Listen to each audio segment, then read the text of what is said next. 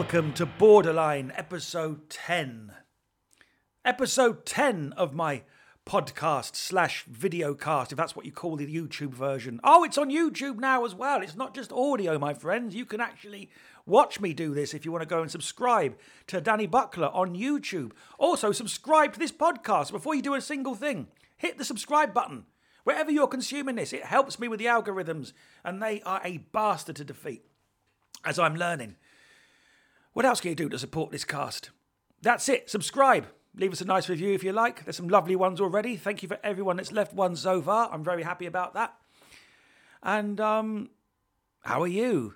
Oh, it's a weird one. This, I mean, I've got right. This this broadcast, this this episode of Borderline. As always, we start in the present moment because that is ultimately all that there is. All there is is what's happening now, and everything else is an invention. And what's and right now, I'm heartbroken. I'm not going to lie to you. I'm not going to give you the story. It's not the time or the place. Just had a bit of news at the weekend. It's broken my heart. Across the multiverse, an infinity of Danny Bucklers all cried out at once, as if something ah as something shattered. Apart from the one lucky bastard version of Danny Buckler, where everything's worked out and he's now happy as Larry. There's one version of me in the multiverse where it all falls into place, and oh, to be that guy. But that's life, my friends. It comes at you hard, and sometimes it hurts. But, you know, but it doesn't end.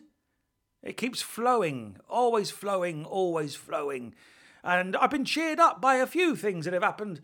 Mainly, right, the main one being seeing the first photograph of Michael Keaton in the bat suit on the set of Batgirl. Oh, I'm so excited, but I can't even tell you how.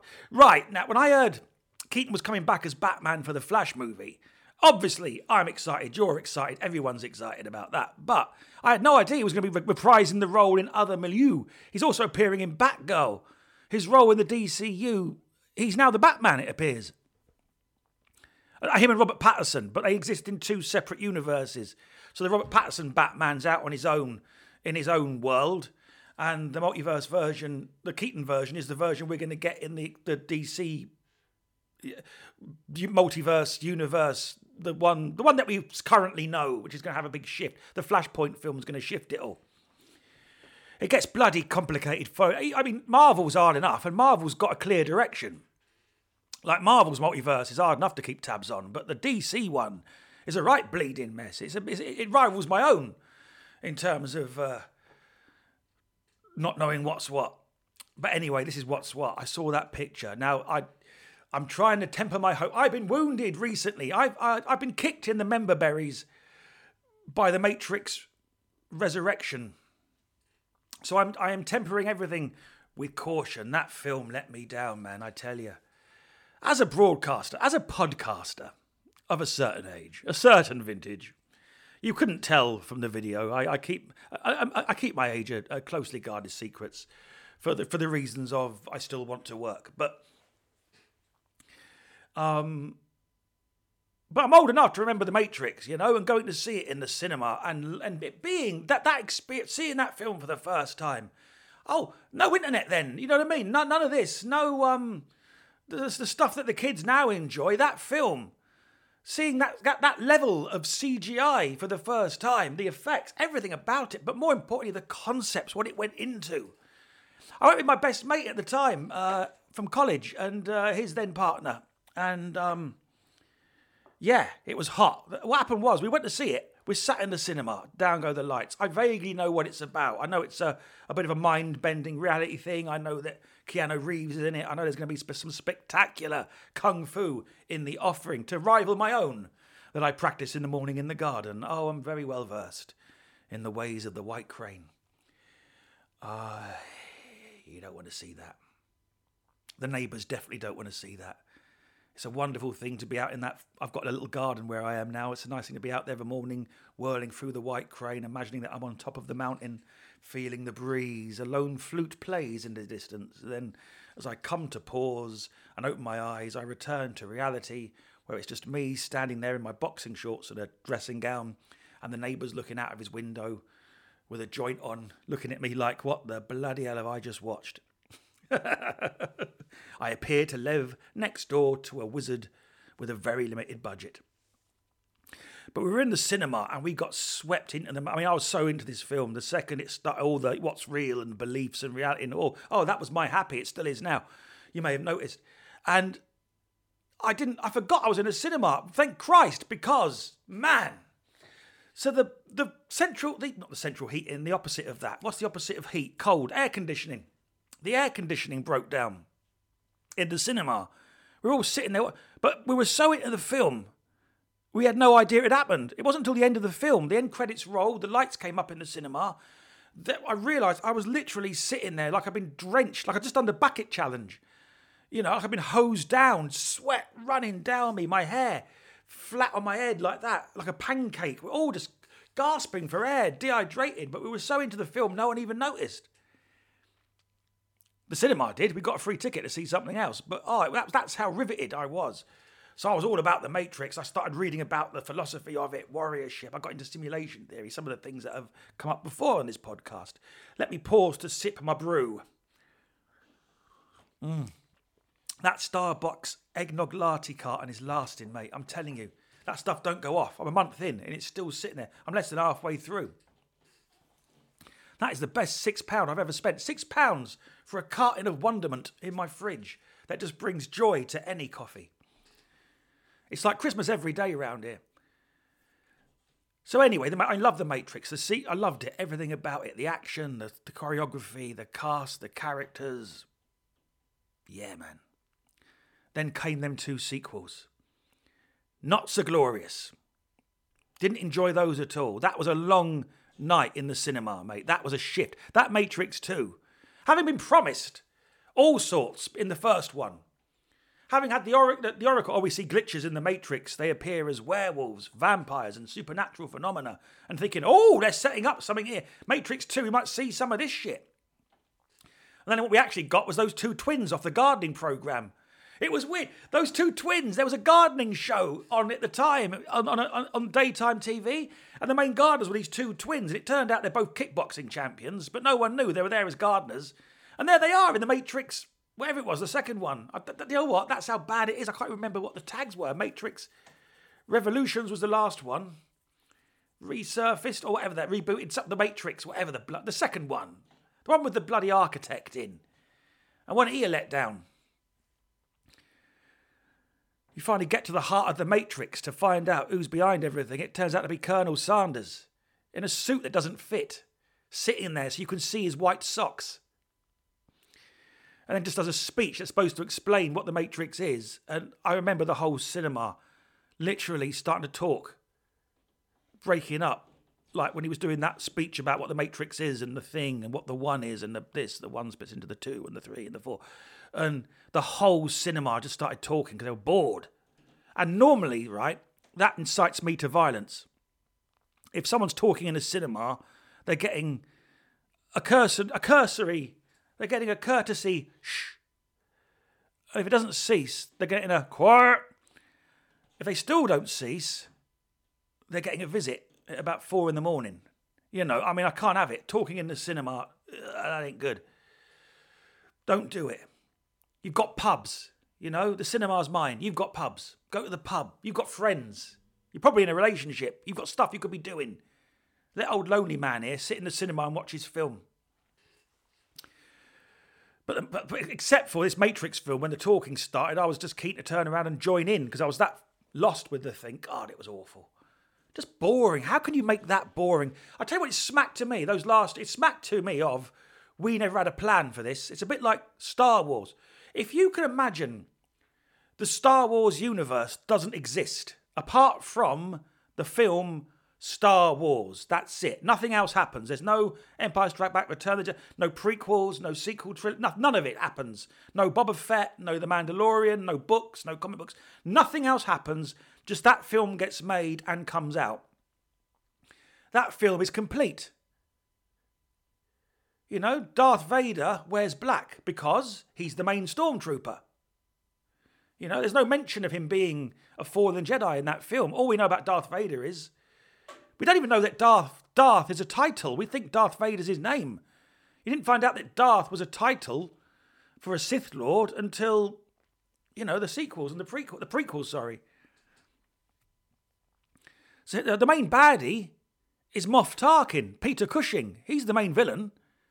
He's apparently running the Empire. There's no reference to it. There's a reference to an emperor, but he's never seen. So Peter Cushing is running the, em- the Empire. The Empire's main base is the Death Star. And at the end of the film, that blows up.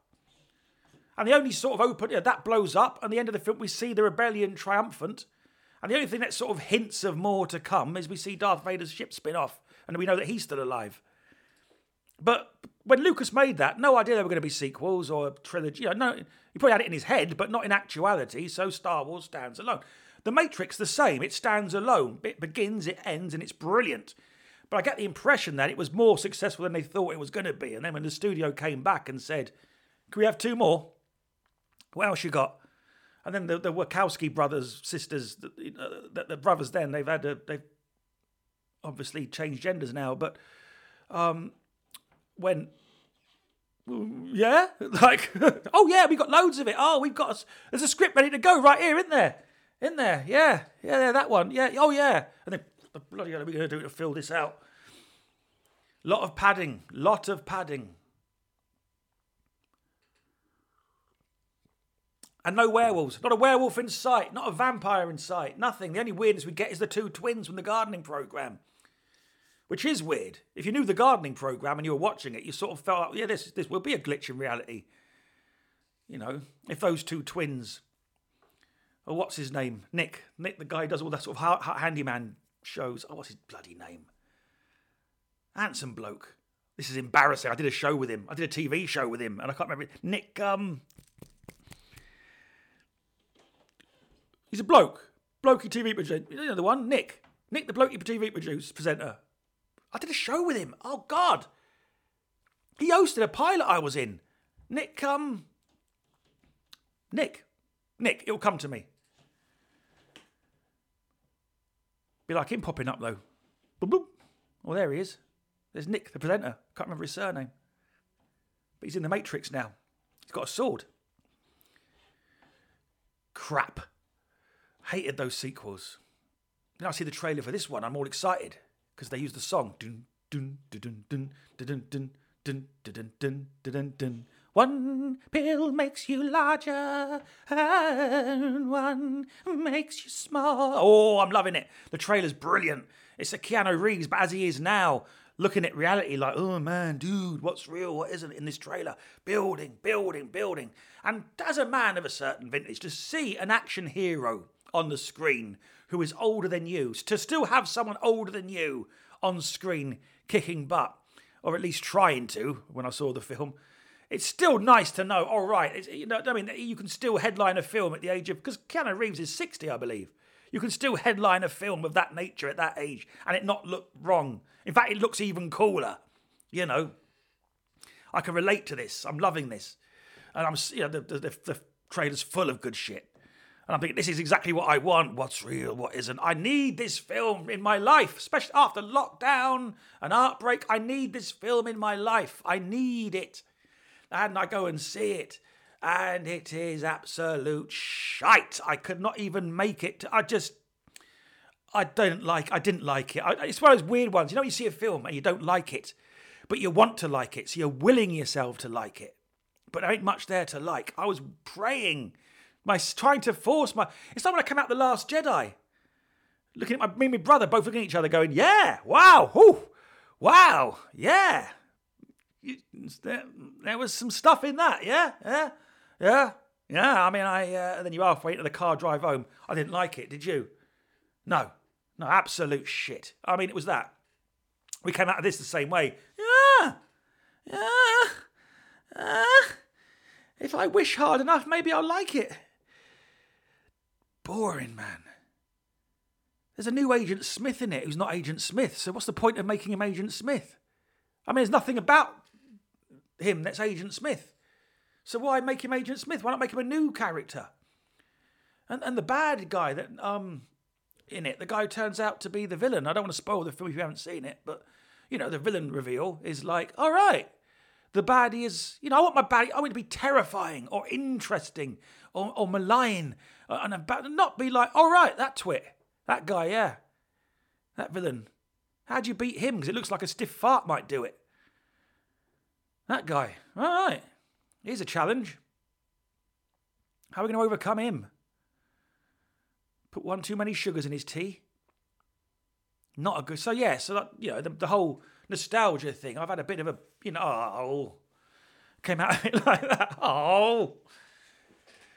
I was thinking, oh, so that's why I'm told, trying to hold it back. Please, Michael Keaton, don't let me down. But then I see this picture on the internet. I'm scrolling through, as is my want, on one of the social medias, probably Instagram. By the way, follow the Danny Buckler show. Follow, follow this podcast on Instagram, Borderline with Danny Buckler. That's where you need to be. Mm. And you can get busy and you can actually interact with me and stuff like that. And we can build this thing, this, whatever it is, brand, brand. I don't know what I'm doing. Brand Buckles. What's the brand? He just sort of sits there and talks. So I'm tempering my expectations. But this picture has just blown that. To, it's just him in the bat suit. That's all it is. He's on the set, but just seeing him in the bat suit, seeing a 70 year old Batman, the Batman of my youth, in a bat suit. Oh, it don't get better than that. How long have I done? Let's check the timings. Oh, we're doing all right. It don't get better than that. Keaton's Batman again. Oh! He looks the same. I mean, the suit is obviously it's an updated version of the suit if you've not seen it, but it is basically the '89 suit, but enhanced by the looks of things. Um, I later found out it's not the photograph. One of the photographs is him. One of them isn't. It's a stunt man. That was a bit disappointing, but there you go. I don't care. The point is, I'm seeing the suit. I remember Batman '89 coming out. That was a big deal. I was very young then. The summer of Batman. I just started going into London on my own, but I was a teenager. I was very youthful. I had no business doing it. I mean, I'm very young, but I'm, I was nipping up there to go to the magic shops at the weekend. You know, and you could get into town, and it was literally like five quid got you a travel card, and you went into, into London, and then you went to the magic shop and you bought a few things and hung out with the magicians all day. And mixed stories about that times to be saved for another episode. Some great, some not so great, but all all entertaining, all all all all worth telling, I think. But I was there the night that Batman 89 opened. Now I was a bat I'm a bat fan at the level of my DNA. My first word on this earth was Batman. When I was a baby in the crib, I'd be in there playing, my mum and dad me, and the Batman TV series, the comedy series with Adam West was on the TV at the time, and I'd sing the theme tune, you know, in my. I'd scream. If you tried to turn it off, I'd scream. And she'd literally be like, You were too young to be watching it. It was weird. You were just sort of like a baby. But if I turned it off, you didn't like it. And then my first word apparently was Batman to the song. Oh, I'm Batman, mate. I'm Team Bat all the way. So that summer, I go into London. I didn't realise either. I went into London to go to the magic shops. I had no idea it was the premiere night of Batman 89. So I remember walking over Waterloo, because I wouldn't do the tube. I was walking over Waterloo Bridge, and the sky was streaked with bat signals. They'd set up bat signals in Leicester Square. I got as close as I could to it, but back then, a film premiere actually meant something. You know what I mean? So you couldn't get within a few feet of it. But so I never saw Nicholson or if he was even there or Keaton or anyone arriving. But it, it was a big thing to see those those bat signals streaking the sky. The only time I've ever seen anything similar was about two and a half years ago, just for Christmas before the lockdown, going to going to meet my friend Dave. He's, he was doing a show in the on the South Bank, that circus one. Circus 1903, I think it's called. Anyway, he's the ringmaster in that. I went to see him and we were hanging out, and it turned out they were filming The Batman, the new one. They were filming a sequence for that, which I believe you see in the trailer. It's when he dives off that building with her. That building's in London. And um, they were filming that. And uh, I was tempted to go and watch, but I thought, you know what? Nah. I'd just be standing in the. It was cold, it was rainy. To be standing there to get a glimpse of nothing. Like those nutters that you see. Looking for a glimpse of Colin Farrell in the penguin suit. But Batman 89 was an extra. I never got to see the film until much later on. It was the first. um You could buy it on VHS for a tenner. It was when they just started. It used to be that films came out on VHS and you could rent them, but they were like eighty pound to buy those rental tapes for the for the stores. Give it six months, it went into the shops for a tenner. But Batman was the first one to come out simultaneously for rental and for purchase. So I bought it for Christmas for myself with uh, voucher money from my granddad. So that's when I watched it finally with my brother. And I know, man, this was the moment he became a, a geek, a sci-fi, a fan of the things that we're both a fan of. This was the moment it happened. I saw it in real time. He was slightly too young for the film, but he was enjoying it. But like he was also that age where the scary bits actually scared him. But you know, he was a little little man, little toddler, but he was enjoying it. And I kept saying, "Let me turn this off," and he was like, "Oh no, I'm liking it." And it was the moment when uh, Jack Napier has fallen into the acid. We're in the film, presumably to his death, but he hasn't. And you see that hand come out of that water outside Axis Chemicals. The white hand of the Joker comes out in a torn glove. And that affected my brother. Like, he was like, oh, like his brain made the connection. He's the Joker now. The, that's how he becomes the Joker. It was like his brain making his connection. There's a bigger story. That's how this man becomes the Joker, and it links. That's how he links to Batman because Batman is responsible for him becoming the Joker. But later in the film, we find out that the Joker is responsible for him becoming Batman. So there's this kind of, and his brain was making, there's relationships between these characters that extend out. And I, I saw it all happening in his head, like, oh, I'm loving this. And that's, now he's a lifelong, you know, fan and expert of all gaming and wrestling. And it all came from that moment of that, the Joker's hand coming out of the, out of the water. I'm Batman. Hmm. An improvised line, by the way, by Keaton. That scene on top of the roof when he, Who are you? I'm Batman. Was improvised. That line was supposed to be something else. In the script, it was something like "I am vengeance" or "I am the night." or I am the Dark Knight. It was a there was a mouthful. There were several goes at it. I am the Dark Knight. A mouthful. It's too much to say. I am the spirit of the of the night. Who are you? I am. I am uh, many things. It depends who you ask. You know.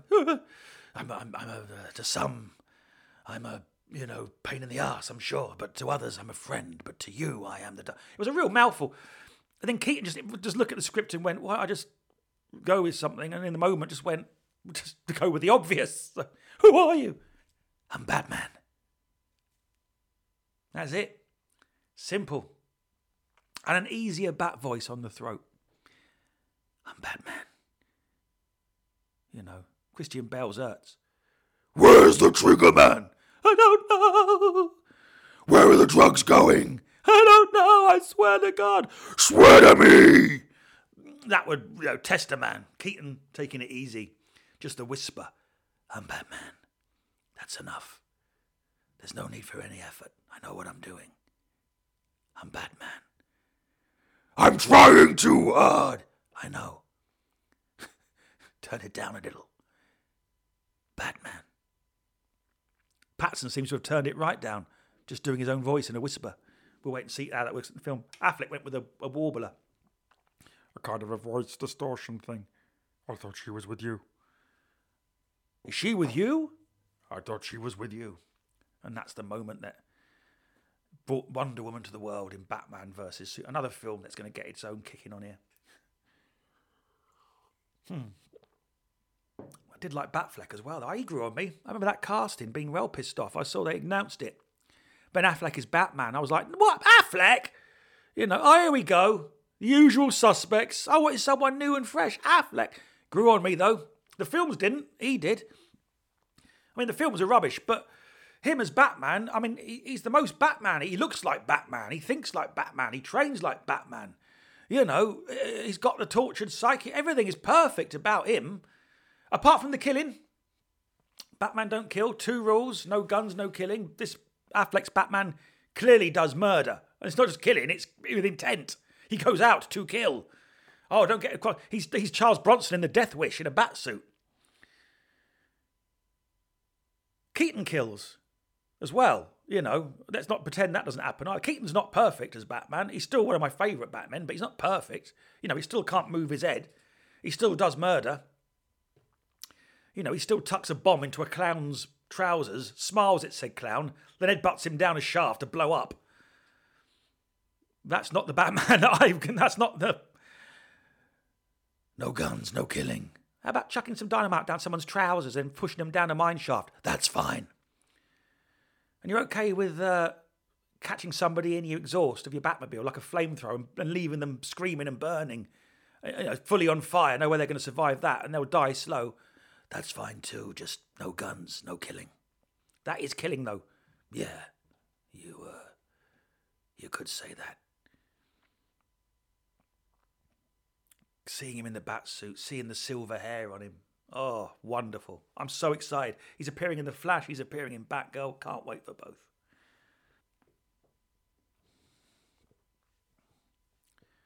Can you imagine the first time in that film when he says, I'm Batman? They're going to build up to it, aren't they? It's going to be built up to. You'll see him as Bruce Wayne first, and then it'll, oh, you'll eventually see him in the suit, and the Flash is going to go, Who are you? And he's going to say, I'm Batman. And that cinema is going to explode, my friends.